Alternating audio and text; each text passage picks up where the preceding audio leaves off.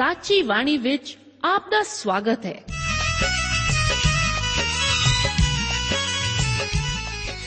ਪ੍ਰਿय ਸ਼ਰੋਤਾ, ਇਹ ਸਾਚੀ ਬਾਣੀ ਕੀ ਹੈ? ਹੋਰ ਇਹ ਸਾਨੂੰ ਕਿੱਥੇ ਮਿਲੂਗੀ? ਇਹ ਸਾਚੀ ਬਾਣੀ ਦਾ ਸਾਡੇ ਜੀਵਨ ਵਿੱਚ ਲਾਭ ਕੀ ਹੈ? ਇਹਦਾ ਸਾਡੇ ਜੀਵਨ ਵਿੱਚ ਮੋਲ ਕੀ ਹੈ? ਇਹ ਸਾਰੇ ਪ੍ਰਸ਼ਨਾਂ ਦਾ ਉੱਤਰ ਸਾਨੂੰ ਇੱਕੋ ਹੀ ਜਗ੍ਹਾ ਲੱਭ ਸਕਦਾ ਹੈ ਤੇ ਉਹ ਹੈ ਜੀਵਤ ਵਚਨ ਧਰਮ ਸ਼ਾਸਤਰ ਬਾਈਬਲ। ਉਹੀ ਜੀਵਤ ਵਚਨ ਦਾ ਅਸੀਂ ਇਸ ਕਾਰਜਕ੍ਰਮ ਵਿੱਚ ਅਧਿਐਨ ਕਰਾਂਗੇ। ਤੇ ਹੁਣ ਪਵਿੱਤਰ ਸ਼ਾਸਤਰ ਬਾਈਬਲ ਦਾ ਅਧਿਐਨ ਸ਼ੁਰੂ ਕਰਨ ਤੋਂ ਪਹਿਲਾਂ ਅਸੀਂ ਆਪਣੇ ਮਨਾਂ ਨੂੰ ਤਿਆਰ ਕਰੀਏ ਇਸ ਭਜਨ ਨਾਲ। ਤੜਕੇ ਮੈਂ ਤੈਨੂੰ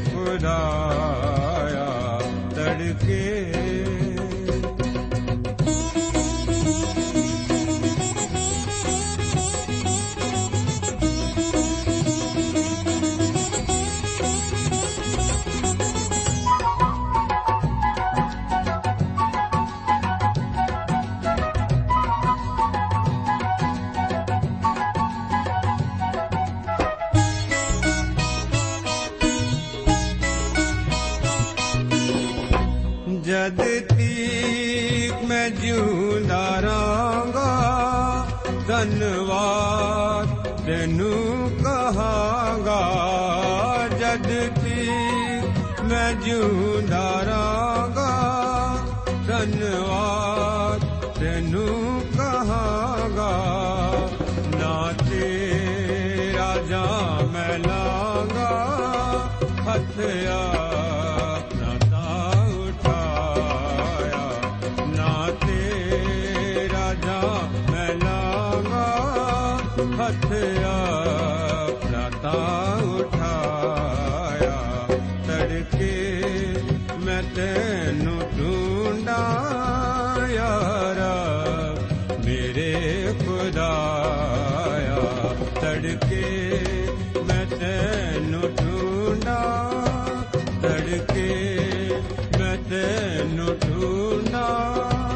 ਤੜਕੇ ਮੈਂ ਤੈਨੂੰ ਢੂੰਡਾਂ ਯੀਸ਼ੂ ਮਸੀਹ ਜੀ ਨੇ ਆਖਿਆ ਜੇ ਤੁਸੀਂ ਮੇਰੇ ਵਿੱਚ ਰਹੋ ਅਤੇ ਮੇਰੀਆਂ ਗੱਲਾਂ ਤੁਹਾਡੇ ਵਿੱਚ ਰਹਿਣ ਤਾਂ ਜੋ ਚਾਹੋ ਮੰਗੋ ਅਤੇ ਉਹ ਤੁਹਾਡੇ ਲਈ ਹੋ ਜਾਵੇਗਾ ਪਿਆਰੇ ਅਜ਼ੀਜ਼ੋ ਮੈਂ ਅੱਜ ਦੇ ਬਾਈਬਲ ਅਧਿਨ ਪ੍ਰੋਗਰਾਮ ਵਿੱਚ ਆਪ ਦਾ ਸਵਾਗਤ ਕਰਦਾ ਹਾਂ ਅੱਜ ਅਸੀਂ ਇਸ ਪ੍ਰੋਗਰਾਮ ਵਿੱਚ ਲੇਵੀਆਂ ਦੀ ਪੋਥੀ ਦੇ 18 ਅਧਿਆਏ ਦਾ ਅਧਿਨ ਕਰਨ ਜਾ ਰਹੇ ਹਾਂ ਆਓ, ਪਹਿਲਾਂ ਇਸ ਸਾਰੇ ਅਧਿਆਏ ਨੂੰ ਬਾਈਬਲ ਬਾਣੀ ਵਿੱਚੋਂ ਪੜ੍ਹਦੇ ਹਾਂ। ਬਚਨ ਵਿੱਚ ਲਿਖਿਆ ਹੈ, ਫੇਰ ਯਹੋਵਾ موسی ਨਾਲ ਬੋਲਿਆ, ਕਿ ਇਸرائیਲੀਆਂ ਨਾਲ ਗੱਲ ਕਰਕੇ ਆਖ, ਮੈਂ ਯਹੋਵਾ ਤੁਹਾਡਾ ਪਰਮੇਸ਼ਵਰ ਹਾਂ। ਮਿਸਰ ਦੇ ਦੇਸ਼ ਦੇ ਕਰਤੱਵ ਦੇ ਅਨੁਸਾਰ, ਜਿਸ ਦੇ ਵਿੱਚ ਤੁਸੀਂ ਵਸਦੇ ਸੀ, ਤੁਸੀਂ ਨਾ ਕਰਨਾ। ਅਤੇ ਕਨਾਨ ਦੇ ਦੇਸ਼ ਦੇ ਕਰਤੱਵ ਦੇ ਅਨੁਸਾਰ ਜਿੱਥੇ ਮੈਂ ਤੁਹਾਨੂੰ ਲਿਆਉਂਦਾ ਹਾਂ, ਤੁਸੀਂ ਨਾ ਕਰਨਾ। ਨਾ ਤੁਸੀਂ ਉਹਨਾਂ ਦੀਆਂ ਰੀਤਾਂ ਵਿੱਚ ਚੱਲਣਾ। ਤੁਸੀਂ ਮੇਰਿਆਂ ਨਿਆਵਾਂ ਨੂੰ ਕਰਨਾ ਅਤੇ ਉਹਨਾਂ ਦੇ ਵਿੱਚ ਤੁਰਨ ਲਈ ਮੇਰੀਆਂ ਰੀਤਾਂ ਨੂੰ ਧਿਆਨ ਰੱਖਣਾ। ਮੈਂ ਯਹੋਵਾ, ਤੁਹਾਡਾ ਪਰਮੇਸ਼ਵਰ ਹਾਂ। ਸੋ ਤੁਸੀਂ ਮੇਰੀਆਂ ਵਿਧਾਂ ਅਤੇ ਮੇਰਿਆਂ ਨਿਆਵਾਂ ਨੂੰ ਧਿਆਨ ਰੱਖਣਾ। ਜੇ ਕੋਈ ਇਹਨਾਂ ਨੂੰ ਪੂਰਾ ਕਰੇ, ਤਾਂ ਉਹ ਇਹਨਾਂ ਵਿੱਚ ਜਿਉਂਦਾ ਰਹੇਗਾ। ਮੈਂ ਹੀ ਯਹੋਵਾ ਹਾਂ। ਤੁਹਾਡੇ ਵਿੱਚੋਂ ਕੋਈ ਜਣਾ ਉਹਨਾਂ ਦੇ ਨੰਗੇਜ ਉਘਾੜਨ ਦੇ ਲਈ ਆਪਣੇ ਨੇੜੇ ਦੇ ਸਾਕ ਦੇ ਕਿਸੇ ਕੋਲ ਨਾ ਜਾਏ। ਮੈਂ ਯਹੋਵਾ ਹਾਂ। ਆਪਣੇ ਪਿਓ ਦੇ ਨੰਗੇਜ ਨੂੰ ਅਤੇ ਆਪਣੀ ਮਾਂ ਦੇ ਨੰਗੇਜ ਨੂੰ ਤੂੰ ਨਾ ਉਗਾੜੀ ਉਹ ਤੇਰੀ ਮਾਂ ਹੈ, ਤੂੰ ਉਹਦਾ ਨੰਗੇਜ ਨਾ ਉਗਾੜੀ ਆਪਣੇ ਪਿਓ ਦੀ ਵੋਟੀ ਦਾ ਨੰਗੇਜ ਤੂੰ ਨਾ ਉਗਾੜੀ ਇਹ ਤੇਰੇ ਪਿਓ ਦਾ ਨੰਗੇਜ ਹੈ। ਆਪਣੀ ਭੈਣ ਆਪਣੇ ਪਿਓ ਦੀ ਧੀ ਜਾਂ ਆਪਣੀ ਮਾਂ ਦੀ ਧੀ ਦਾ ਨੰਗੇਜ, ਆਪਣੇ ਘਰ ਦੀ ਜੰਮੀ, ਭਾਵੇਂ ਵਾਂਡੇ ਜੰਮੀ ਹੋਈ ਹੋਵੇ, ਉਹਨਾਂ ਦਾ ਨੰਗੇਜ ਤੂੰ ਨਾ ਉਗਾੜੀ। ਤੇਰੇ ਪੁੱਤਰ ਦੀ ਧੀ ਜਾਂ ਤੇਰੀ ਧੀ ਦੀ ਧੀ ਦਾ ਨੰਗੇਜ, ਹਾਂ, ਉਹਨਾਂ ਦੇ ਨੰਗੇਜ ਤੂੰ ਨਾ ਉਗਾੜੀ, ਕਿਉਂ ਜੋ ਉਹਨਾਂ ਦਾ ਨੰਗੇਜ, ਸੋ ਤੇਰਾ ਆਪਣਾ ਹੀ ਹੈ। ਆਪਣੇ ਪਿਓ ਦੀ ਤੀਵੀਂ ਦੀ ਧੀ ਦਾ ਨੰਗੇਜ ਜੋ ਤੇਰੇ ਪਿਓ ਤੋਂ ਜੰਮੀ ਤੇਰੀ ਭੈਣ ਜੋ ਹੋਈ, ਉਸ ਦਾ ਨੰਗੇਜ ਤੂੰ ਨਾ ਉਗਾੜੀ ਆਪਣੇ ਪਿਓ ਦੀ ਭੈਣ ਦਾ ਨੰਗੇਜ ਤੂੰ ਨਾ ਉਗਾੜੀ ਉਹ ਤੇਰੇ ਪਿਓ ਦਾ ਨੇੜੇ ਦਾ ਸਾਖ ਹੈ। ਆਪਣੀ ਮਾਂ ਦੀ ਭੈਣ ਦਾ ਨੰਗੇਜ ਤੂੰ ਨਾ ਉਗਾੜੀ ਕਿਉਂ ਜੋ ਉਹ ਤੇਰੀ ਮਾਂ ਦਾ ਨੇੜੇ ਦਾ ਸਾਖ ਹੈ। ਤੂੰ ਆਪਣੇ ਪਿਓ ਦੇ ਭਰਾ ਦਾ ਨੰਗੇਜ ਨਾ ਉਗਾੜੀ ਤੂੰ ਉਸ ਦੀ ਬੋਟੀ ਕੋਲ ਨਾ ਜਾਈ, ਉਹ ਤੇਰੀ ਚਾਚੀ ਹੈ। ਤੂੰ ਆਪਣੀ ਨੂੰਹ ਦਾ ਨੰਗੇਜ ਨਾ ਉਗਾੜੀ, ਉਹ ਤੇਰੇ ਪੁੱਤਰ ਦੀ ਬੋਟੀ ਹੈ, ਉਸ ਦਾ ਨੰਗੇਜ ਤੂੰ ਨਾ ਉਗਾੜੀ। ਤੂੰ ਆਪਣੇ ਭਰਾ ਦੀ ਵੋਟੀ ਦਾ ਨੰਗੇਜ ਨਾ ਗਾੜੀ ਉਹ ਤੇਰੇ ਭਰਾ ਦਾ ਨੰਗੇਜ ਹੈ। ਤੂੰ ਕਿਸੇ ਤੀਵੀਂ ਅਤੇ ਉਸ ਦੀ ਧੀ ਦਾ ਨੰਗੇਜ ਨਾ ਉਗਾੜੀ, ਨਾ ਤੂੰ ਉਸ ਦੇ ਪੁੱਤਰ ਦੀ ਧੀ ਜਾਂ ਉਸ ਦੀ ਧੀ ਦੀ ਧੀ ਨੂੰ ਉਸ ਦਾ ਨੰਗੇਜ ਉਗਾੜਨ ਲਈ ਲਿਆਵੀਂ, ਕਿਉਂ ਜੋ ਉਹ ਉਸ ਦੇ ਨੇੜੇ ਦੇ ਸਾਖ ਹਨ, ਇਹ ਖੋਟ ਹੈ। ਨਾ ਤੂੰ ਕਿਸੇ ਤੀਵੀਂ ਨੂੰ ਉਸ ਦੇ ਦੁੱਖ ਦੇਣ ਲਈ ਉਸ ਦਾ ਨੰਗੇਜ ਉਗਾੜਨ ਲਈ ਪਹਿਲੀ ਵੋਟੀ ਦੇ ਜਿਉਂਦਿਆਂ ਉਸ ਦੀ ਭੈਣ ਨੂੰ ਨਾ ਵਿਆਵੇਂ। ਨਾਲੇ ਤੂੰ ਕਿਸੇ ਤੀਵੀਂ ਦਾ ਨੰਗੇਜ ਉਗਾੜਨ ਲਈ ਜਿੱਥੋਂ ਤੋੜੀ ਉਹ ਆਪਣੀ ਅਸ਼ੁੱਧਤਾਈ ਕਰਕੇ ਵੱਖਰੀ ਹੈ ਉਸ ਦੇ ਕੋਲ ਨਾ ਜਾਵੇਂ। ਨਾਲੇ ਤੂੰ ਆਪਣੇ ਗਵਾਂਢੀ ਦੀ ਵੋਟੀ ਨਾਲ ਸੰਗ ਨਾ ਕਰੀ, ਜੋ ਉਸ ਦੇ ਨਾਲ ਤੁਸੀਂ ਭ੍ਰਿਸ਼ਟ ਨਾ ਹੋ ਜਾਓ। ਤੂੰ ਆਪਣੇ ਪੁੱਤਰਾਂ ਵਿੱਚੋਂ ਕਿਸੇ ਨੂੰ ਮੋਲਕ ਦੇਵ ਦੇ ਅੱਗੇ ਅੱਗ ਦੇ ਵਿੱਚ ਨਾ ਲੰਘਾਵੀਂ। ਨਾ ਤੂੰ ਆਪਣੇ ਪਰਮੇਸ਼ਵਰ ਦੇ ਨਾਮ ਨੂੰ ਬਦਨਾਮ ਕਰੀ। ਮੈਂ ਯਹੋਵਾ ਹਾਂ। ਤੂੰ ਜਿਸ ਤਰ੍ਹਾਂ ਤੀਵੀਂ ਦੇ ਨਾਲ ਸੰਗ ਕਰਦਾ ਹੈ, ਮਨੁੱਖ ਦੇ ਨਾਲ ਸੰਗ ਨਾ ਕਰੀ, ਇਹ ਕਿਨਾਉਣਾ ਹੈ। ਤੂੰ ਕਿਸੇ ਪਸ਼ੂ ਦੇ ਨਾਲ ਸੰਗ ਨਾ ਕਰੀ, ਜੋ ਤੂੰ ਉਸ ਤੋਂ ਭ੍ਰਿਸ਼ਟ ਨਾ ਹੋ ਜਾਵੇਂ ਅਤੇ ਨਾ ਕੋਈ ਤੀਵੀਂ ਕਿਸੇ ਪਸ਼ੂ ਦੇ ਅੱਗੇ ਜਾ ਕੇ ਖਲੋਵੇ, ਜੋ ਉਸ ਤੋਂ ਸੰਗ ਕਰਵਾਏ, ਇਹ ਅਪੁੱਠੀ ਗੱਲ ਹੈ। ਤੁਸੀਂ ਇਹਨਾਂ ਗੱਲਾਂ ਵਿੱਚ ਆਪਣੇ ਆਪ ਨੂੰ ਕਿਸੇ ਨਾਲ ਅਸ਼ੁੱਧ ਨਾ ਕਰਨਾ, ਕਿਉਂ ਜੋ ਇਹਨਾਂ ਸਭਨਾਂ ਗੱਲਾਂ ਵਿੱਚ ਉਹ ਜਾਤਾਂ ਜੋ ਮੈਂ ਤੁਹਾਡੇ ਅੱਗੇ ਕੱਢਦਾ ਹਾਂ ਅਸ਼ੁੱਧ ਹੋਈਆਂ ਹਨ ਅਤੇ ਧਰਤੀ ਵੀ ਅਸ਼ੁੱਧ ਹੋਈ ਹੈ। ਇਸ ਲਈ ਮੈਂ ਉਸ ਦੀ ਬਦੀ ਦਾ ਵੱਟਾ ਉਸ ਤੋਂ ਲੈਂਦਾ ਹਾਂ ਅਤੇ ਧਰਤੀ ਵੀ ਆਪਣੇ ਵਾਸੀਆਂ ਨੂੰ ਉਗਲਾਸ਼ ਦਿੰਦੀ ਹੈ। ਸੋ ਤੁਸੀਂ ਮੇਰੀਆਂ ਵਿਧਾਂ ਅਤੇ ਮੇਰੇ ਨਿਯਮਾਂ ਨੂੰ ਧਿਆਨ ਰੱਖਣਾ ਅਤੇ ਇਹਨਾਂ ਮਾੜੀਆਂ ਗੱਲਾਂ ਵਿੱਚੋਂ ਕੋਈ ਨਾ ਕਰਨੀ, ਭਾਵੇਂ ਆਪਣੀ ਜਾਤ ਦਾ, ਭਾਵੇਂ ਕੋਈ ਓਪਰਾ ਜੋ ਤੁਹਾਡੇ ਵਿੱਚ ਵਸਦਾ ਹੈ। ਕਿਉਂ ਜੋ ਧਰਤੀ ਦੇ ਵਾਸੀਆਂ ਨੇ, ਜੋ ਤੁਹਾਡੇ ਅੱਗੇ ਹਨ। ਇਹ ਸਭੇ ਮਾੜੀਆਂ ਗੱਲਾਂ ਕੀਤੀਆਂ ਅਤੇ ਧਰਤੀ ਅਸ਼ੁੱਧ ਹੋ ਗਈ।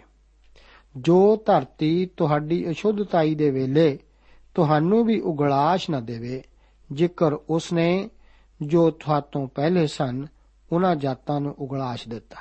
ਕਿਉਂ ਜੋ ਇਹਨਾਂ ਮਾੜੀਆਂ ਗੱਲਾਂ ਵਿੱਚ ਜਿਹੜਾ ਕੁਝ ਕਰੇ, ਤਾਂ ਉਹ ਪ੍ਰਾਣੀ ਜੋ ਕਰਨ, ਸੋ ਆਪਣੇ ਲੋਕਾਂ ਵਿੱਚੋਂ ਛੇਕੇ ਜਾਣ। ਇਸ ਲਈ ਤੁਸੀਂ ਮੇਰੇ ਹੁਕਮਾਂ ਨੂੰ ਮੰਨਣਾ, ਜੋ ਤੁਸੀਂ ਇਹਨਾਂ ਮਾੜੀਆਂ ਰੀਤਾਂ ਵਿੱਚੋਂ ਜੋ ਤੁਹਾਡੇ ਅੱਗੋਂ ਕੀਤੀਆਂ ਗਈਆਂ ਹਨ, ਨਾ ਕਰਨੀਆਂ ਅਤੇ ਆਪਣੇ ਆਪ ਨੂੰ ਉਹਨਾਂ ਦੇ ਨਾਲ ਅਸ਼ੁੱਧ ਨਾ ਕਰਨਾ, ਮੈਂ ਯਹੋਵਾ ਤੁਹਾਡਾ ਪਰਮੇਸ਼ਵਰ ਹਾਂ। ਅਜੀਜ਼ੋ, ਇਸ ਅਧਿਆਏ ਦਾ ਮੁੱਖ ਵਿਸ਼ਾ ਭਾਂਤ-ਭਾਂਤ ਦੇ ਕਢਾਉਣੇ ਕੰਮਾਂ ਲਈ ਵਿਵਸਥਾ ਬਾਰੇ ਦੱਸਦਾ ਹੈ। ਅਜੇ ਤੱਕ ਅਸੀਂ ਸ਼ੁੱਧ ਕਰਨ ਦੀਆਂ ਰੀਤਾਂ ਦੇ ਵਿਸ਼ੇ ਵਿੱਚ ਵੇਖ ਚੁੱਕੇ ਹਾਂ। ਹੁਣ ਅਸੀਂ 18, 19 ਅਤੇ 20 ਅਧਿਆਇਆਂ ਦੇ ਖਾਸ ਹਿੱਸੇ ਵਿੱਚ 10 ਆਗਿਆਵਾਂ ਸੰਬੰਧੀ ਵੇਖਦੇ ਹਾਂ ਜਿਹੜੀਆਂ ਕਿ ਸਾਡੇ ਜੀਵਨ ਨਾਲ ਸੰਬੰਧਿਤ ਹਨ। ਪਰਮੇਸ਼ਵਰ ਹੁਣ ਮਨੁੱਖ ਦੀ ਨੈਤਿਕ ਜ਼ਿੰਦਗੀ ਸੰਬੰਧੀ ਵਿਸ਼ੇ ਲਈ ਵਿਵਸਥਾ ਨੂੰ ਵੇਖ ਰਿਹਾ ਹੈ। ਇਸ ਹਿੱਸੇ ਦੀ ਭੂਮਿਕਾ 18 ਅਧਿਆਏ ਉਸ ਦੀਆਂ 1 ਤੋਂ 5 ਆਇਤ ਤੱਕ ਅਤੇ ਸਮਾਪਤੀ ਦੇ ਸ਼ਬਦ 20 ਅਧਿਆਏ ਦੀਆਂ ਆਖਰੀ 17 ਵਿੱਚ ਹੈ। ਇਹ ਬੜਾ ਖਾਸ ਅਤੇ ਜ਼ਰੂਰੀ ਵਿਸ਼ਾ ਹੈ, ਜਿਸ ਦੁਆਰਾ ਪਰਮੇਸ਼ਵਰ ਇਹਨਾਂ ਸਾਰੀਆਂ ਕਠੋਰ ਹਦਾਇਤਾਂ ਦਾ ਕਾਰਨ ਦੱਸਦਾ ਹੈ, ਜਿਹੜੀਆਂ ਕਿ ਉਸ ਦੇ ਲੋਕਾਂ ਦੇ ਸਮਾਜਿਕ ਜੀਵਨ ਵਿੱਚ ਜ਼ਰੂਰੀ ਹਨ। ਅੱਜ ਅਸੀਂ ਅਜਿਹੇ ਸਮੇਂ ਵਿੱਚੋਂ ਲੰਘ ਰਹੇ ਹਾਂ, ਜਿੱਥੇ ਕਿ ਸਮਾਜਿਕ ਜੀਵਨ ਦੀ ਬੁਨਿਆਦ ਟੁੱਟ ਚੁੱਕੀ ਹੈ। ਜਾਂ ਸਮਾਪਤ ਹੋ ਚੁੱਕੀ ਹੈ। ਇਹ ਭੂਮਿਕਾ ਅਤੇ ਸਮਾਪਤੀ ਦੋ ਤਰ੍ਹਾਂ ਦੀ ਵਿਆਖਿਆ ਦਿੰਦੀ ਹੈ। ਭੂਮਿਕਾ ਵਿੱਚ ਤਿੰਨ ਵਾਰ 2 4 ਅਤੇ 5 ਆਇਤ ਵਿੱਚ ਲਿਖਿਆ ਹੈ, ਮੈਂ ਯਹੋਵਾ ਤੁਹਾਡਾ ਪਰਮੇਸ਼ਵਰ ਹਾਂ। ਪਰਮੇਸ਼ਵਰ ਨਿਯਮਾਂ ਨੂੰ ਬਣਾਉਂਦਾ ਹੈ। ਦਸਾਂ ਆਗਿਆਵਾਂ ਦੀ ਉਲੰਘਣਾ ਕਰਨੀ ਗਲਤ ਹੈ, ਕਿਉਂਕਿ ਪਰਮੇਸ਼ਵਰ ਨੇ ਕਿਹਾ, ਇਹ ਗਲਤ ਹੈ। ਅਤੇ ਸਮਾਪਤੀ ਦੂਜੀ ਵਿਆਖਿਆ ਦਿੰਦੀ ਹੈ। ਇਹ ਦੱਸਦੀ ਹੈ ਕਿ ਤੁਸੀਂ ਮੇਰੇ ਅੱਗੇ ਪਵਿੱਤਰ ਹੋਵੋ, ਕਿਉਂ ਜੋ ਮੈਂ ਪਵਿੱਤਰ ਹਾਂ, ਅਤੇ ਆਪਣੇ ਬਣਾਉਣ ਲਈ ਮੈਂ ਤੁਹਾਨੂੰ ਹੋਰਨਾਂ ਲੋਕਾਂ ਤੋਂ ਵੱਖਰੇ ਕੀਤਾ। ਇਹ 20 ਅਧਿਆਏ ਦੀ 26 ਆਇਤ ਹੈ। ਪਰਮੇਸ਼ਵਰ ਆਪਣੇ ਲੋਕਾਂ ਨੂੰ ਪਵਿੱਤਰ ਦੇਖਣਾ ਚਾਹੁੰਦਾ ਹੈ। ਇਹ ਪਰਮੇਸ਼ਵਰ ਦੀ ਆਗਿਆ ਹੈ ਕਿ ਭਾਵੇਂ ਜੀਵਨ ਵਿੱਚ ਕਿਹੋ ਜਿਹੀ ਵੀ ਸਥਿਤੀ ਕਿਉਂ ਨਾ ਹੋਵੇ, ਤੁਸੀਂ ਪਵਿੱਤਰ ਰਹੋ। ਇਹ ਅਧਿਆਏ ਮੁੱਖ ਰੂਪ ਵਿੱਚ 7ਵੀਂ ਆਗਿਆ ਉੱਤੇ ਵਿਚਾਰ ਕਰਦਾ ਹੈ। ਇਸ ਅਧਿਆਏ ਵਿੱਚ ਜ਼ਨਾ ਦੇ ਵਿਸ਼ੇ ਵਿੱਚ ਬੜਾ ਖੋਲ ਕੇ ਅਤੇ ਤਰਤੀਬਵਾਰ ਦੱਸਿਆ ਗਿਆ ਹੈ। 1 ਤੋਂ 5 ਆਇਤਾਂ ਵਿੱਚ ਅਸੀਂ ਸਮਾਜਿਕ ਮਨਾਈਆਂ ਦੇ ਵਿਸ਼ੇ ਤੇ ਵਿਚਾਰ ਕਰਦੇ ਹਾਂ। ਇਸرائیਲੀ ਅਜੇ ਮਿਸਰ ਤੋਂ ਆਏ ਹੀ ਸਨ ਅਤੇ ਜਿਹੜੀਆਂ ਗੱਲਾਂ ਦੀ ਮਨਾਹੀ ਹੈ ਉਹ ਉੱਥੇ ਕਰਦੇ ਸਨ। ਜਿਹੜੇ ਪਾਪ ਦੀ ਮਨਾਹੀ ਹੈ ਉਹ ਮਿਸਰੀਆਂ ਦੇ ਲਈ ਇੱਕ ਆਮ ਜਿਹੀ ਗੱਲ ਸੀ। ਇਸ ਪਾਪ ਭਰੇ ਮਾਹੌਲ ਤੋਂ ਪਰਮੇਸ਼ਵਰ ਉਹਨਾਂ ਨੂੰ ਅਲੱਗ ਕਰਨਾ ਚਾਹੁੰਦਾ ਸੀ। ਉਹ ਦੁੱਧ ਅਤੇ ਸ਼ਹਿਦ ਦੀਆਂ ਨਦੀਆਂ ਵਹਿਣ ਵਾਲੀ ਧਰਤੀ ਕਨਾਨ ਵਿੱਚ ਜਾ ਰਹੇ ਸੀ। ਇਸ ਤੋਂ ਇਲਾਵਾ ਕਨਾਨ ਵਿੱਚ ਕਨਾਨੀ ਸਨ। ਉਹ ਵੀ ਬੜੇ ਗਿਰੇ ਹੋਏ ਲੋਕ ਸਨ। ਪਰਮੇਸ਼ਵਰ ਨੇ ਦੇਖਿਆ ਕਿ ਮਿਸਰੀ ਪਿੱਛੇ ਸਨ ਅਤੇ ਕਨਾਨੀ ਅੱਗੇ। ਦੋਵੇਂ ਹੀ ਪਾਸੇ ਬੁਰਾਈ ਭਰੀ ਹੋਈ ਸੀ। ਅਸੀਂ ਅਜਿਹੇ ਸਮੇਂ ਦੇ ਦੌਰ ਦੇ ਵਿੱਚੋਂ ਗੁਜ਼ਰ ਰਹੇ ਹਾਂ, ਜਿੱਥੇ ਲਿੰਗ ਪਰਿਵਰਤਨ ਦੀਆਂ ਗੱਲਾਂ ਆਮ ਸੁਣਨ ਨੂੰ ਮਿਲਦੀਆਂ ਹਨ। ਮੈਨੂੰ ਹੈਰਾਨੀ ਹੁੰਦੀ ਹੈ ਕਿ ਲੋਕਾਂ ਨੇ ਲੇਵੀਆਂ ਦੀ ਪੋਥੀ ਦਾ 8ਵਾਂ ਅਧਿਆਏ ਪੜਿਆ ਹੈ ਜਾਂ ਨਹੀਂ। ਮੈਨੂੰ ਇਹ ਕਹਿਣਾ ਚਾਹੀਦਾ ਹੈ ਕਿ ਇਸ ਵਿੱਚ ਕੁਝ ਵੀ ਨਵਾਂ ਨਹੀਂ। ਇਹ ਉਸੇ ਤਰ੍ਹਾਂ ਦੀਆਂ ਨੈਤਿਕਤਾ ਹੈ ਜਿਸ ਤਰ੍ਹਾਂ ਦੀ ਮਿਸਰ ਅਤੇ ਕਨਾਨ ਵਿੱਚ ਦੱਸੀ ਗਈ ਹੈ। ਪਰਮੇਸ਼ਰ ਕਹਿੰਦਾ ਹੈ ਕਿ ਮੈਂ ਯਹੋਵਾ ਤੁਹਾਡਾ ਪਰਮੇਸ਼ਵਰ ਹਾਂ ਅਤੇ ਮੈਂ ਪਰਮੇਸ਼ਵਰ ਹਾਂ, ਜਿਹੜਾ ਨਿਯਮਾਂ ਨੂੰ ਬਣਾਉਂਦਾ ਹੈ। ਪਰ ਕੋਈ ਇਹ ਕਹਿ ਸਕਦਾ ਹੈ, ਮੈਂ ਇਹਨਾਂ ਨੂੰ ਨਹੀਂ ਮੰਨਣਾ ਚਾਹੁੰਦਾ। ਕੋਈ ਗੱਲ ਨਹੀਂ। ਇਹ ਤਾਂ ਆਪ ਦੇ ਉੱਤੇ ਹੀ ਨਿਰਭਰ ਕਰਦਾ ਹੈ। ਲੇਕਿਨ ਪਰਮੇਸ਼ਵਰ ਨੇ ਫੇਰ ਵੀ ਇਹ ਸਾਰੇ ਕਾਨੂੰਨ ਤੇ ਨਿਯਮ ਬਣਾਏ ਹਨ। ਹਾਂ, ਇਹ ਤਾਂ ਹੋ ਸਕਦਾ ਹੈ, ਜੇਕਰ ਤੁਸੀਂ ਸਾਰੀ ਸ੍ਰਿਸ਼ਟੀ ਦੀ ਰਚਨਾ ਕਰੋ, ਤਾਂ ਤੁਸੀਂ ਆਪਣੀਆਂ 10 ਆਗਿਆਵਾਂ ਬਣਾ ਸਕਦੇ ਹੋ। ਪਰ ਜਦੋਂ ਤੱਕ ਤੁਸੀਂ ਪਰਮੇਸ਼ਵਰ ਦੀ ਬਣਾਈ ਇਸ ਸ੍ਰਿਸ਼ਟੀ ਦੇ ਵਿੱਚ ਰਹਿੰਦੇ ਹੋ, ਉਸ ਦੀ ਹਵਾ ਵਿੱਚ ਸਾਹ ਲੈਂਦੇ ਹੋ, ਉਸ ਦੀ ਰੌਸ਼ਨੀ ਇਸਤੇਮਾਲ ਕਰਦੇ ਹੋ, ਉਸ ਦੀ ਧਰਤੀ ਤੇ ਚੱਲਦੇ ਹੋ, ਅਤੇ ਕੋਈ ਕਿਰਾਇਆ ਵੀ ਨਹੀਂ ਦੇ ਰਹੇ, ਤੁਹਾਡੇ ਲਈ ਇਹੋ ਚੰਗਾ ਹੈ ਕਿ ਤੁਸੀਂ ਉਸ ਦੀਆਂ ਆਗਿਆਵਾਂ ਨੂੰ ਮੰਨੋ। ਉਹ ਕਹਿੰਦਾ ਹੈ, ਜੇ ਤੁਸੀਂ ਮੇਰੀਆਂ ਆਗਿਆਵਾਂ ਨੂੰ ਤੋੜੋ, ਤਾਂ ਤੁਹਾਨੂੰ ਉਸ ਦੀ ਕੀਮਤ ਅਦਾ ਕਰਨੀ ਪਵੇਗੀ। ਮੇਰੇ ਪਿਆਰੇ ਦੀਜੋ, ਤੁਹਾਨੂੰ ਹਰਜਾਨਾ ਭਰਨਾ ਪਵੇਗਾ। ਤੁਹਾਨੂੰ ਪੁਲਿਸ ਗ੍ਰਿਫਤਾਰ ਕਰਕੇ ਨਹੀਂ ਲੈ ਜਾਵੇਗੀ, ਪਰ ਇੱਕ ਦਿਨ ਤੁਹਾਨੂੰ ਉਸ ਦੇ ਸਾਹਮਣੇ ਖੜੇ ਹੋਣਾ ਪਵੇਗਾ। ਪਰਮੇਸ਼ਵਰ ਨੇ ਜਿਹੜੀਆਂ ਗੱਲਾਂ ਅਨੈਤਿਕ ਦਸੀਆਂ ਸੀ ਉਹ ਅੱਜ ਵੀ ਅਨੈਤਿਕ ਹਨ। ਦੇਖੋ ਨਵੇਂ ਨਿਯਮ ਵਿੱਚ ਪੌਲਸ ਰਸੂਲ ਪਹਿਲੀ ਥੈਸਲੋਨੀਕੀਆਂ ਦੀ ਪੱਤਰੀ 4 ਅਧਿਆਏ ਦੀਆਂ 5 ਤੋਂ ਲੈ ਕੇ 7 ਆਇਤਾਂ ਵਿੱਚ ਕੀ ਕਹਿੰਦਾ ਹੈ? ਉਹ ਆਖਦਾ ਹੈ, ਨਾ ਕਾਮ ਦੀ ਵਾਸਨਾ ਨਾਲ ਪਰਾਈਆਂ ਕੌਮਾਂ ਵਾਂਗੂ, ਜਿਨ੍ਹਾਂ ਨੂੰ ਪਰਮੇਸ਼ਵਰ ਦਾ ਗਿਆਨ ਨਹੀਂ, ਅਤੇ ਕੋਈ ਇਸ ਗੱਲ ਵਿੱਚ ਅਪਰਾਧੀ ਨਾ ਹੋਵੇ, ਨਾ ਆਪਣੇ ਭਾਈ ਨਾਲ ਵਾਅਦਾ ਕਰੇ, ਕਿਉਂ ਜੋ ਪ੍ਰਭੂ ਇਹਨਾਂ ਸਭਨਾਂ ਗੱਲਾਂ ਦਾ ਬਦਲਾ ਲੈਣ ਵਾਲਾ ਹੈ। ਜਿਵੇਂ ਅਸਾਂ ਅੱਗੇ ਵੀ ਤੁਹਾਨੂੰ ਆਖਿਆ ਅਤੇ ਸਾਖੀ ਦਿੱਤੀ ਸੀ। ਕਿਉਂ ਜੋ ਪਰਮੇਸ਼ਵਰ ਨੇ ਸਾਨੂੰ ਪਲੀਤੀ ਲਈ ਨਹੀਂ, ਸਗੋਂ ਪਵਿੱਤਰਤਾਈ ਵਿੱਚ ਸੱਦਿਆ ਹੈ। ਪਰਮੇਸ਼ਰ ਕਹਿੰਦਾ ਹੈ, ਮੈਂ ਯਹੋਵਾ ਹਾਂ। ਤੁਹਾਡੇ ਵਿੱਚੋਂ ਸ਼ਾਇਦ ਕੋਈ ਕਹੇ, ਕੋਈ ਗੱਲ ਨਹੀਂ, ਮੈਂ ਮਸੀਹੀ ਨਹੀਂ, ਅਤੇ ਮੈਨੂੰ ਕੋਈ ਦਿਲਚਸਪੀ ਨਹੀਂ। ਮੇਰੇ ਅਜ਼ੀਜ਼, ਮੈਂ ਤੁਹਾਨੂੰ ਦੱਸ ਦੇਣਾ ਚਾਹੁੰਦਾ ਹਾਂ ਕਿ ਪਰਮੇਸ਼ਵਰ ਆਪਣੀ ਮਹਾਨਤਾ ਅਤੇ ਸਰਵ ਉੱਚਤਾ ਦੱਸ ਰਿਹਾ ਹੈ। ਪਰਮੇਸ਼ਵਰ ਨੇ ਇਸ ਸ੍ਰਿਸ਼ਟੀ ਦੀ ਰਚਨਾ ਕੀਤੀ ਅਤੇ ਉਹੀ ਇਸ ਨੂੰ ਚਲਾ ਰਿਹਾ ਹੈ। ਅਤੇ ਉਹ ਕਹਿ ਰਿਹਾ ਹੈ, ਮੈਂ ਤੇਰਾ ਪਰਮੇਸ਼ਵਰ ਹਾਂ। ਉਹ ਸਾਡੇ ਬਾਰੇ ਜਾਣਦਾ ਹੈ, ਪਰ ਫੇਰ ਵੀ ਸਾਨੂੰ ਪਿਆਰ ਕਰਦਾ ਹੈ। ਪਿਆਰੇ ਅਜ਼ੀਜ਼ੋ ਜੇ ਤੁਸੀਂ ਪਰਮੇਸ਼ਵਰ ਕੋਲ ਆਉਣਾ ਚਾਹੁੰਦੇ ਹੋ, ਤਾਂ ਤੁਹਾਨੂੰ ਉਸ ਨੂੰ ਖੁਸ਼ ਕਰਨਾ ਪਵੇਗਾ। ਪਰਮੇਸ਼ਵਰ ਦੀ ਸੰਤਾਨ ਵਿੱਚ ਪਵਿੱਤਰ ਆਤਮਾ ਵਸਦਾ ਹੈ ਅਤੇ ਫੇਰ ਉਹ ਇਸ ਸਰੀਰ ਦੇ ਪਾਪ ਨਹੀਂ ਕਰਦਾ, ਸਗੋਂ ਆਤਮਾ ਦੇ ਫਲ ਦਿੰਦਾ ਹੈ। 6ਵੀਂ ਆਇਤ ਵਿੱਚ ਵਚਨ ਦੱਸਦਾ ਹੈ ਕਿ ਕੋਈ ਵੀ ਮਨੁੱਖ ਆਪਣੇ ਨਜ਼ਦੀਕੀ ਸੰਬੰਧੀ ਨਾਲ ਕਾਮਕ ਸੰਬੰਧ ਨਾ ਬਣਾਵੇ। ਕਾਰਨ ਇਹ ਹੈ ਕਿ ਉਹ ਪ੍ਰਭੂ ਹੈ। 7 ਅਤੇ 8 ਆਇਤ ਵਿੱਚ ਨੇੜੇ ਦੇ ਸੰਬੰਧੀਆਂ ਦੇ ਪ੍ਰਤੀ ਚੇਤਾਵਨੀ ਦਿੰਦਾ ਹੈ। ਇਹ ਪਾਪ ਕੋਰਿੰਥੀਆਂ ਦੀ ਕਲੀਸਿਆ ਵਿੱਚ ਵੀ ਸੀ। ਪੌਲਸ ਬੜੇ ਬੋਝ ਨਾਲ ਇਸ ਦਾ ਵਿਰੋਧ ਕਰਦਾ ਹੋਇਆ ਕਹਿੰਦਾ ਹੈ, ਪਹਿਲੀ ਕੋਰਿੰਥੀਆਂ ਦੀ ਪੱਤਰੀ 5 ਅਧਿਆਇ ਦੀ ਪਹਿਲੀ ਆਇਤ ਵਿੱਚ ਇਸ ਗੱਲ ਦੀ ਪੱਕੀ ਖਬਰ ਸੁਣੀ ਦੀ ਹੈ ਜੋ ਤੁਹਾਡੇ ਵਿੱਚ ਹਰਾਮਕਾਰੀ ਹੋ ਰਹੀ ਹੈ। ਅਤੇ ਅਜਿਹੀ ਹਰਾਮਕਾਰੀ ਜੋ ਪਰਾਈਆਂ ਕੌਮਾਂ ਵਿੱਚ ਵੀ ਨਹੀਂ ਹੁੰਦੀ। ਭਈ ਇੱਕ ਜਣਾ ਆਪਣੇ ਪਿਓ ਦੀ ਤੀਵੀਂ ਰੱਖਦਾ ਹੈ। ਕੀ ਇਹ ਸਭ ਕੁਝ ਅੱਜ ਕੱਲ ਨਹੀਂ ਹੈ? ਖੈਰ, ਪਰਮੇਸ਼ਵਰ ਇਹਨਾਂ ਦੇ ਵਿਸ਼ੇ ਵਿੱਚ ਵੀ ਗੱਲਾਂ ਕਰਦਾ ਹੈ। ਪਰਮੇਸ਼ਵਰ ਨੇ ਖੋਲ ਕੇ ਦੱਸਿਆ ਹੈ ਕਿ ਪਾਪ ਕੀ ਹੈ। 9 ਤੋਂ ਲੈ ਕੇ 15 ਆਇਤਾਂ ਵਿੱਚ ਅਲੱਗ-ਅਲੱਗ ਰਿਸ਼ਤਿਆਂ ਦੇ ਵਿਸ਼ੇ ਵਿੱਚ ਖਾਸ ਢੰਗ ਨਾਲ ਦੱਸਿਆ ਹੈ। ਪਰਮੇਸ਼ਵਰ ਨੇ ਇਸ ਹੱਦ ਤੱਕ ਪਾਪ ਤੋਂ ਬਚਾਉਣ ਲਈ ਬੰਨੀ ਹੈ। ਮਿਸਰੀ ਇਹਨਾਂ ਗੁਨਾਹਾਂ, ਖਾਸ ਕਰਕੇ ਜਿਹੜੇ 9 ਆਇਤ ਵਿੱਚ ਦੱਸੇ ਹਨ, ਫਿਰਾਉਨ ਅਤੇ ਪਟੋਲੇਮੀ ਨੇ ਭੈਣ ਭਰਾ ਦੇ ਵਿਆਹ ਦੀ ਪ੍ਰਥਾ ਚਲਾਈ ਸੀ। ਸ਼ੁਰੂ ਵਿੱਚ ਇਸ ਦੇ ਪ੍ਰਤੀ ਕੋਈ ਕਾਨੂੰਨ ਜਾਂ ਵਿਵਸਥਾ ਨਹੀਂ ਸੀ। ਕੈਨ ਅਤੇ ਹਾਬਲ ਨੇ ਆਪਣੀਆਂ ਭੈਣਾਂ ਨਾਲ ਵਿਆਹ ਕੀਤਾ। ਅਬਰਾਹਮ ਨੇ ਆਪਣੀ ਸਤੇਲੀ ਭੈਣ ਨਾਲ ਵਿਆਹ ਕੀਤਾ, ਲੇਕਿਨ ਹੁਣ ਵਿਵਸਥਾ ਦੇ ਅਨੁਸਾਰ ਚੱਲਣ ਦਾ ਸਮਾਂ ਸੀ। 17 ਅਤੇ 18 ਆਇਤ ਵਿੱਚ ਖੂਨ ਦੇ ਰਿਸ਼ਤੇ ਤੋਂ ਬਾਹਰ ਜਿਵੇਂ ਕਿ ਵਿਆਹ ਦੁਆਰਾ ਬਣੇ ਰਿਸ਼ਤਿਆਂ ਬਾਰੇ ਲਿਖਿਆ ਹੈ, ਪਤਨੀ ਦੇ ਨਜ਼ਦੀਕੀ ਰਿਸ਼ਤੇਦਾਰਾਂ ਵਿੱਚੋਂ ਵਿਆਹ ਦੀ ਮਨਾਈ ਹੈ। ਇਹ ਦੋਵੇਂ ਆਇਤਾਂ ਇੱਕ ਵੇਲੇ ਦੋ ਦੋ ਤੀਵੀਆਂ ਦਾ ਵਿਰੋਧ ਕਰਦੀਆਂ ਹਨ। ਯਾਕੂਬ ਨੂੰ ਦੋ ਭੈਣਾਂ ਲੀਆ ਅਤੇ ਰਾਖੇਲ ਵਿਆਹ ਕਰਵਾ ਕੇ ਇਸੇ ਸਮੱਸਿਆ ਦਾ ਸਾਹਮਣਾ ਕਰਨਾ ਪਿਆ ਸੀ। ਇਸ ਪਰਿਵਾਰ ਦੀ ਕਹਾਣੀ ਖੁਸ਼ ਭਰੀ ਨਹੀਂ ਹੈ। ਲੇਕਿਨ ਧਿਆਨ ਰੱਖੋ, ਯਾਕੂਬ 10 ਆਗਮਾਂ ਦੇ ਪਹਿਲਾਂ ਦੇ ਇਤਿਹਾਸ ਵਿੱਚ ਆਉਂਦਾ ਹੈ। ਆਇਤ 19 ਵਿੱਚ ਜਦੋਂ ਤੀਵੀਂ ਯਸ਼ੋਧ ਹੈ, ਉਸ ਦੇ ਪਤੀ ਨੂੰ ਉਸ ਕੋਲ ਜਾਣ ਤੇ ਵਰਜਿਆ ਗਿਆ ਹੈ।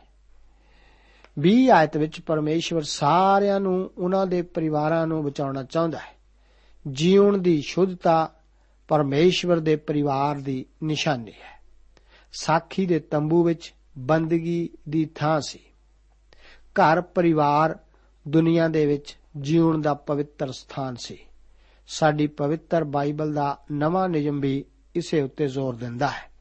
21ਵੀਂ ਆਇਤ ਸਾਨੂੰ ਇਸ ਅਧਿਆਏ ਵਿੱਚ ਗਲਤ ਲੱਗਦੀ, ਜਾਪਦੀ ਹੈ। ਪਰ ਮੌਲਿਕ ਲਿੰਗ ਦੇਵਤਾ ਸੀ ਅਤੇ ਦੂਜਿਆਂ ਲੋਕਾਂ ਦੇ ਲੋਕ ਇਸ ਨੂੰ ਪੂਜਦੇ ਸਨ। ਮੋਲਕ ਦੀ ਮੂਰਤ ਨੂੰ ਲਾਲ ਕੀਤਾ ਜਾਂਦਾ ਸੀ ਅਤੇ ਬੱਚਿਆਂ ਦੇ ਸਰੀਰਾਂ ਨੂੰ ਇਸ ਦੀਆਂ ਬਾਹਾਂ ਵਿੱਚ ਰੱਖਿਆ ਜਾਂਦਾ ਸੀ। ਤੁਸੀਂ ਜਰਾ ਸੋਚੋ ਕਿੰਨਾ ਭਿਆਨਕ ਦ੍ਰਿਸ਼ ਹੁੰਦਾ ਹੋਵੇਗਾ। ਜਰਮਿਆ ਨਵੀ ਦੀ ਪੋਥੀ 7 ਅਧਿਆਏ ਉਸ ਦੀ 31 ਆਇਤ ਵਿੱਚ ਲਿਖਿਆ ਹੈ ਉਹਨਾਂ ਨੇ ਤੋਫੇਵ ਦੇ ਉੱਚੇ ਅਸਥਾਨ ਜਿਹੜੇ ਬਨ ਹਿਨੋਮ ਦੀ ਬਾਦੀ ਵਿੱਚ ਹਨ ਬਣਾਏ ਪਈ ਆਪਣੇ ਪੁੱਤਰਾਂ ਅਤੇ ਧੀਆਂ ਨੂੰ ਅੱਗ ਵਿੱਚ ਸਾੜਨ, ਜਿਹਦਾ ਨਾਮ ਮੈਂ ਹੁਕਮ ਦਿੱਤਾ, ਨਾ ਹੀ ਇਹ ਮੇਰੇ ਮਨ ਵਿੱਚ ਆਇਆ। ਮੇਰੇ ਅਜ਼ੀਜ਼ੋ, ਜੋ ਅਸੀਂ 22ਵੀਂ ਆਇਤ ਵਿੱਚ ਪੜ੍ਹਦੇ ਹਾਂ, ਪਰਮੇਸ਼ਵਰ ਇਸ ਦੀ ਨਿੰਦਾ ਕਰਦਾ ਹੈ। ਉਸ ਨੇ ਇਸ ਦਾ ਪੁਰਾਣੇ ਨਿਯਮ ਵਿੱਚ ਵਿਰੋਧ ਕੀਤਾ ਅਤੇ ਉਹ ਨਵੇਂ ਨਿਯਮ ਵਿੱਚ ਵੀ ਵਿਰੋਧ ਕਰਦਾ ਹੈ। ਰੋਮੀਆਂ ਨੂੰ ਲਿਖਦੇ ਹੋਏ ਪੌਲਸ ਰਸੂਲ ਇਉਂ ਲਿਖਦਾ ਹੈ, ਰੋਮੀਆਂ ਦੀ ਪਤਰੀ ਇੱਕ ਅਧਿਆਏ ਉਸ ਦੀਆਂ 24 ਤੋਂ ਲੈ ਕੇ 28 ਆਇਤਾਂ ਦੇ ਵਚਨ ਇਸ ਪ੍ਰਕਾਰ ਹਨ। ਇਸ ਕਾਰਨ ਪਰਮੇਸ਼ਵਰ ਨੇ ਉਹਨਾਂ ਨੂੰ ਉਹਨਾਂ ਦੇ ਮਨਾਂ ਦੇ ਬੁਰੇ ਵਿਸ਼ਿਆਂ ਵਿੱਚ ਗੰਦਮੰਦ ਦੇ ਵਸ ਕਰ ਦਿੱਤਾ। ਭਈ ਉਹਨਾਂ ਦੇ ਸਰੀਰ ਆਪੋ ਵਿੱਚੀ ਬੇਪਤ ਹੋ ਜਾਣ। ਉਹਨਾਂ ਨੇ ਪਰਮੇਸ਼ਵਰ ਦੀ ਸਚਾਈ ਨੂੰ ਝੂਠ ਨਾਲ ਵਟਾ ਦਿੱਤਾ ਅਤੇ ਕਰਤਾਰ ਜਿਹੜਾ ਜੁਗੋ ਜੁਗ ਧਨ ਹੈ, ਆਮੀਨ ਨੂੰ ਛੱਡ ਕੇ ਸ੍ਰਿਸ਼ਟੀ ਦੀ ਪੂਜਾ ਅਤੇ ਉਪਾਸਨਾ ਕੀਤੀ। ਇਸੇ ਕਾਰਨ ਪਰਮੇਸ਼ਵਰ ਨੇ ਉਹਨਾਂ ਨੂੰ ਨੀਚ ਵਾਸਨਾ ਦੇ ਵਸ ਕਰ ਦਿੱਤਾ। ਕਿਉਂ ਜੋ ਉਹਨਾਂ ਦੀਆਂ ਨਾਰਾਂ ਨੇ ਆਪਣੇ ਸੁਭਾਵਿਕ ਕੰਮ ਨੂੰ ਉਹਦੇ ਨਾਲ ਵਟਾ ਦਿੱਤਾ। ਜਿਹੜਾ ਸੁਭਾਅ ਦੇ ਵਿਰੁੱਧ ਹੈ, ਇਸੇ ਤਰ੍ਹਾਂ ਨਰ ਵੀ ਨਾਰੀਆਂ ਨਾਲ ਸੁਭਾਵਿਕ ਕੰਮ ਛੱਡ ਕੇ ਆਪੋ ਵਿੱਚ ਹੀ ਆਪਣੀ ਕਾਮਨਾ ਵਿੱਚ ਸੜ ਗਏ। ਨਰਾਂ ਨੇ ਨਰਾਂ ਨਾਲ ਮੁਕਾਲਕ ਦੇ ਕੰਮ ਕੀਤੇ ਅਤੇ ਆਪਣੇ ਆਪ ਵਿੱਚ ਆਪਣੀ ਭੁੱਲ ਦੇ ਜੋਗ ਫਲ ਭੋਗਿਆ। ਜਿਵੇਂ ਪਰਮੇਸ਼ਵਰ ਨੂੰ ਆਪਣੀ ਪਛਾਣ ਵਿੱਚ ਰੱਖਣਾ ਉਹਨਾਂ ਨੂੰ ਚੰਗਾ ਨਾ ਲੱਗਾ, ਉਵੇਂ ਪਰਮੇਸ਼ਵਰ ਨੇ ਉਹਨਾਂ ਨੂੰ ਮੰਦੀ ਬੁੱਧ ਦੇ ਵਸ ਕਰ ਦਿੱਤਾ। ਭਈ ਨਖਿੱਧ ਕੰਮ ਕਰਨ। ਜੋ ਕੁਝ ਵੀ ਇੱਥੇ ਦੱਸਿਆ ਗਿਆ ਹੈ, ਅੱਜ ਇਹ ਆਮ ਹੈ। ਸੰਸਾਰ, ਅੱਜ ਸਦੋਮ ਅਤੇ ਗਮੋਰਾ ਵਾਂਗ ਹੋ ਰਿਹਾ ਹੈ। ਮੈਨੂੰ ਆਪਣੇ ਦੇਸ਼ ਦੇ ਹਾਲਾਤਾਂ ਉੱਤੇ ਰੋਣਾ ਆਉਂਦਾ ਹੈ। ਮੈਨੂੰ ਇਸ ਨਾਲ ਪਿਆਰ ਹੈ। ਇਹ ਮੇਰੀ ਜਨਮ ਭੂਮੀ ਹੈ। ਮੈਨੂੰ ਇਹਨਾਂ ਸਾਰੀਆਂ ਬੁਰਾਈਆਂ ਤੋਂ ਘਿਰਣਾ ਹੈ। ਮੇਰੇ ਅਜ਼ੀਜ਼ੋ, ਮੇਰੀ ਗੱਲ ਦੇ ਉੱਤੇ ਵਿਸ਼ਵਾਸ ਕਰੋ ਕਿ ਪਰਮੇਸ਼ਵਰ ਨਿਆਂ ਦੇ ਦਿਨ ਦੇ ਸਾਹਮਣੇ ਸਾਨੂੰ ਬਖਸ਼ ਦੇਵੇਗਾ। ਪਰਮੇਸ਼ਵਰ ਦਾ ਨਿਆਂ ਦਾ ਦਿਨ ਸਾਡੇ ਸਾਹਮਣੇ ਹੈ। ਸਾਨੂੰ ਕਿਤੇ ਵੀ ਸ਼ਾਂਤੀ ਨਹੀਂ ਮਿਲ ਸਕਦੀ। ਅਜਿਹਾ ਕਿਉਂ ਹੈ? ਪਰਮੇਸ਼ਵਰ ਆਪਣੇ ਵਚਨ ਇਸ਼ਾਇਆ ਨਵੀ ਦੀ ਪੁਸਤਕ 48 ਦੇ ਉਸ ਦੀ 22 ਆਇਤ ਵਿੱਚ ਕਹਿੰਦਾ ਹੈ, ਦੁਸ਼ਟਾਂ ਲਈ ਕੋਈ ਸ਼ਾਂਤੀ ਨਹੀਂ। ਜੋ 23 ਆਇਤ ਵਿੱਚ ਲਿਖਿਆ ਹੈ, ਉਹ ਬਿਆਨ ਤੋਂ ਬਾਹਰ ਹੈ। ਇਹ ਕੁਦਰਤ ਦੀ ਪੂਜਾ ਵਿੱਚ ਕੀਤਾ ਜਾਂਦਾ ਸੀ। ਜੇਕਰ ਤੁਸੀਂ ਕਹਿੰਦੇ ਹੋ ਕਿ ਇਹ ਅੱਜ ਕੱਲ ਨਹੀਂ ਹੁੰਦਾ, ਤਾਂ ਤੁਸੀਂ ਆਪਣੇ ਇਲਾਕੇ ਦੀ ਪੁਲਿਸ ਨੂੰ ਪੁੱਛ ਕੇ ਵੇਖ ਸਕਦੇ ਹੋ। ਉਹ ਤੁਹਾਨੂੰ ਠੀਕ-ਠੀਕ ਦੱਸ ਦੇਣਗੇ। 24 ਅਤੇ 25 ਆਇਤ ਫਲਸਤੀਨੀਆਂ ਨੂੰ ਉਹਨਾਂ ਦੇ ਇਹਨਾਂ ਪਾਪਾਂ ਕਾਰਨ ਬਾਹਰ ਕੱਢਣ ਬਾਰੇ ਦੱਸਦੀਆਂ ਹਨ। ਇਹੋ ਕਾਰਨ ਸੀ ਕਿ ਉਹਨਾਂ ਨੂੰ ਇਹ ਜ਼ਮੀਨ ਛੱਡ ਕੇ ਜਾਣਾ ਪਿਆ। ਕਾਰਨ ਪਰਮੇਸ਼ਵਰ ਕੋਲੋਂ ਜੋ ਹੋ ਰਿਹਾ ਸੀ, ਨਾ ਚੱਲਿਆ ਗਿਆ। ਪਿਆਰੇ ਅਜ਼ੀਜ਼ੋ, ਠੀਕ ਇਸੇ ਤਰ੍ਹਾਂ ਅਸੀਂ ਇਸ ਧਰਤੀ ਨੂੰ ਮੱਲੀ ਬੈਠੇ ਹਾਂ। ਇਹ ਧਰਤੀ ਪਰਮੇਸ਼ਵਰ ਦੀ ਹੈ। ਇਹ ਉਸ ਦਾ ਕੀਤਾ ਹੈ ਅਤੇ ਸਾਡੇ ਲਈ ਇਹੋ ਚੰਗਾ ਵੀ ਹੈ ਕਿ ਅਸੀਂ ਉਸ ਦੇ ਕੀਤੇ ਨੂੰ ਆਪਣਾ ਕੀਤਾ ਜਾਣੀਏ। ਉਸ ਦਾ ਕੀਤਾ ਸਾਨੂੰ ਬਚਾਏਗਾ। 26 ਤੋਂ ਲੈ ਕੇ 30 ਆਇਤ ਤੱਕ ਪ੍ਰਭੂ ਦੋਹਰੀ ਚੇਤਾਵਨੀ ਆਪਣੇ ਲੋਕਾਂ ਨੂੰ ਦਿੰਦਾ ਹੈ। ਜੇਕਰ ਉਸ ਦੀ ਰਜ਼ਾ ਵਿੱਚ ਰਹੋ, ਤਾਂ ਉਹ ਜਿਹਾ ਨਿਆਂ, ਜੇਕਰ ਨਹੀਂ, ਤਾਂ ਭਿਆਨਕ ਆਗ ਪਰਮੇਸ਼ਵਰ ਦਾ ਗਿਆਨ ਹੋਣਾ ਚਾਹੀਦਾ ਹੈ। ਪਰਮੇਸ਼ਵਰ ਦੀ ਇੱਛਾ ਜਾਂ ਮਕਸਦ, ਉਸ ਦਾ ਉਦੇਸ਼ ਇਹ ਹੈ ਕਿ ਧਾਰਮਿਕਤਾ ਸਾਰੀ ਧਰਤੀ ਉੱਤੇ ਵਾਸ ਕਰੇ। ਪਿਆਰੇ ਅਜ਼ੀਜ਼ੋ, ਤੁਹਾਡਾ ਕੀ ਵਿਚਾਰ ਹੈ? ਪਰਮੇਸ਼ਵਰ ਨਾਲ ਚੱਲਣਾ ਹੈ ਜਾਂ ਉਸ ਦੇ ਵਿਰੋਧ ਵਿੱਚ? ਫੈਸਲਾ ਆਪਨੇ ਕਰਨਾ ਹੈ। ਅਗਲੇ ਪ੍ਰੋਗਰਾਮ ਵਿੱਚ ਅਸੀਂ ਪਰਮੇਸ਼ਰ ਦੇ ਵਿਚਾਰਾਂ ਬਾਰੇ ਹੋਰ ਵਧੇਰੇ ਜਾਣਨਾ ਜਾਰੀ ਰੱਖਾਂਗੇ। ਪ੍ਰਭੂ ਆਪ ਨੂੰ ਅੱਜ ਦੇ ਇਹਨਾਂ ਵਚਨਾਂ ਨਾਲ ਅਸੀਸ ਦੇਵੇ। ਜੈ ਮਸੀਹ ਦੀ। ਜ਼ਿੰਦਗੀ ਖੁਦਾ ਨੂੰ ਤੂੰ ਦੇ ਦੇ ਬੰਦਿਆ ਦੁਨੀਆ ਦੇ ਚੰਗੇ ਕੰਮ ਕਰ ਬੰਦਿਆ ਜ਼ਿੰਦਗੀ ਖੁਦਾ ਨੂੰ ਤੂੰ ਦੇ ਦੇ ਬੰਦਿਆ ਦੁਨੀਆ ਦੇ ਚੰਗੇ ਕੰਮ ਕਰ ਬੰਦਿਆ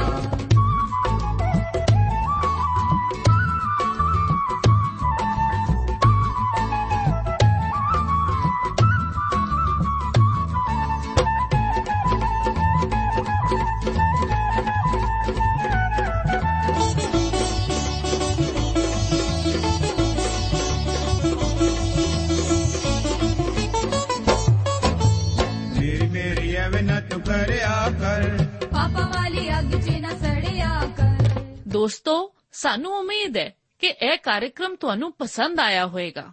ਤੇ ਇਹ ਕਾਰਜਕ੍ਰਮ ਸੁਣ ਕੇ ਤੁਹਾਨੂੰ ਬਰਕਤਾਂ ਮਿਲੀਆਂ ਹੋਣਗੀਆਂ।